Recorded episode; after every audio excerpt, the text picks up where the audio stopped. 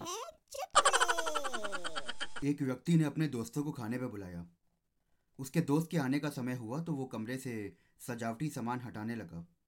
ये देखकर उसकी बीवी ने कहा क्या तुम्हारी इन वस्तुओं को तुम्हारे दोस्त ले जाएँगे? तो पति बोला ओ नहीं ले नहीं जाएँगे मगर वो पहचान ज़रूर लेंगे।